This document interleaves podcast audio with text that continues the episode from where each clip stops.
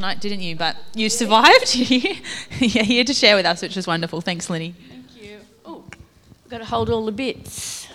I don't know whether it will be a blessing, but it's Adam's fault if it's not. I just want to say, Adam, I love what you had to say last week about the Bible. And I love the, the bit that you said about when we read it through Western eyes, we really only get part of the story.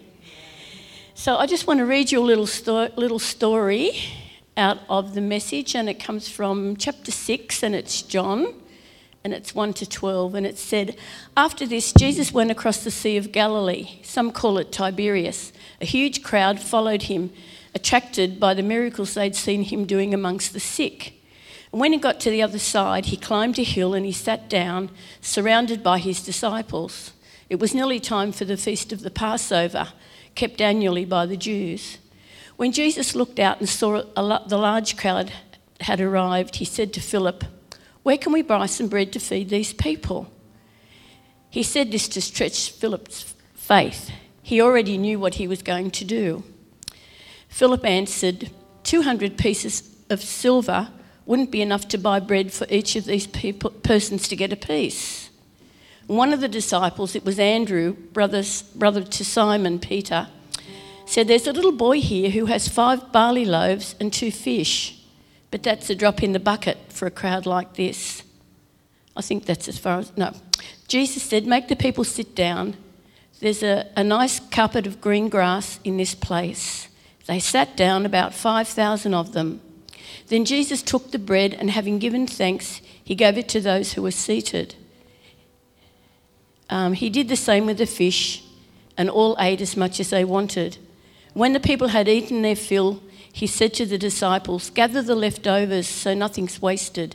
And they went to work and filled 12 large baskets with leftovers from the five barley loaves.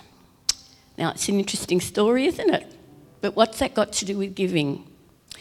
On first reading, we could think it was a story about feeding the crowd.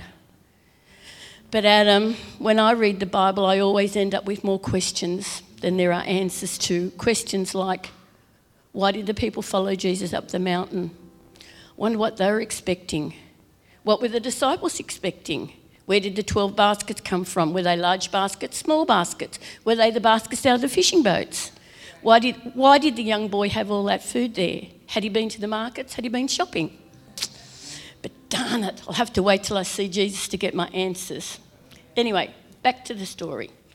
All of a sudden, the disciples found themselves in a sticky situation 5,000 plus people and no resources to meet the needs. What were they going to do? Jesus knew what he was going to do about it. He wasn't worried. The situation hadn't caught him by surprise. He used this opportunity to stretch his disciples' faith and to teach them some principles about giving and about generosity. Jesus asked Philip, he said, Where can we go to buy bread to feed these people? And Philip answered, 200 pieces of silver wouldn't buy enough bread for each person to get a piece. The Living Bible, I like this. It says, It would cost a fortune to feed them all. What Philip saw was the need. He saw the problem, but he couldn't see the solution. But Andrew, he was a little bit sharper. He said to Jesus, There's a little boy over there, and he's got five loaves of bread and two fish. But he said that's just a drop in the bucket for a crowd like this.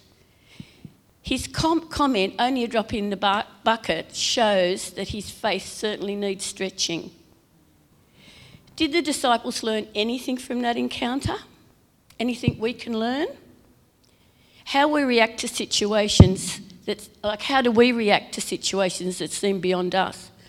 How do we respond when we're confronted by a need in our church or a need in the community? I had to ask myself do I react like Philip and do I feel overwhelmed and think that we need so much and I have so little? Or am I like Andrew and I think what I can only what I can give is only a drop in the bucket?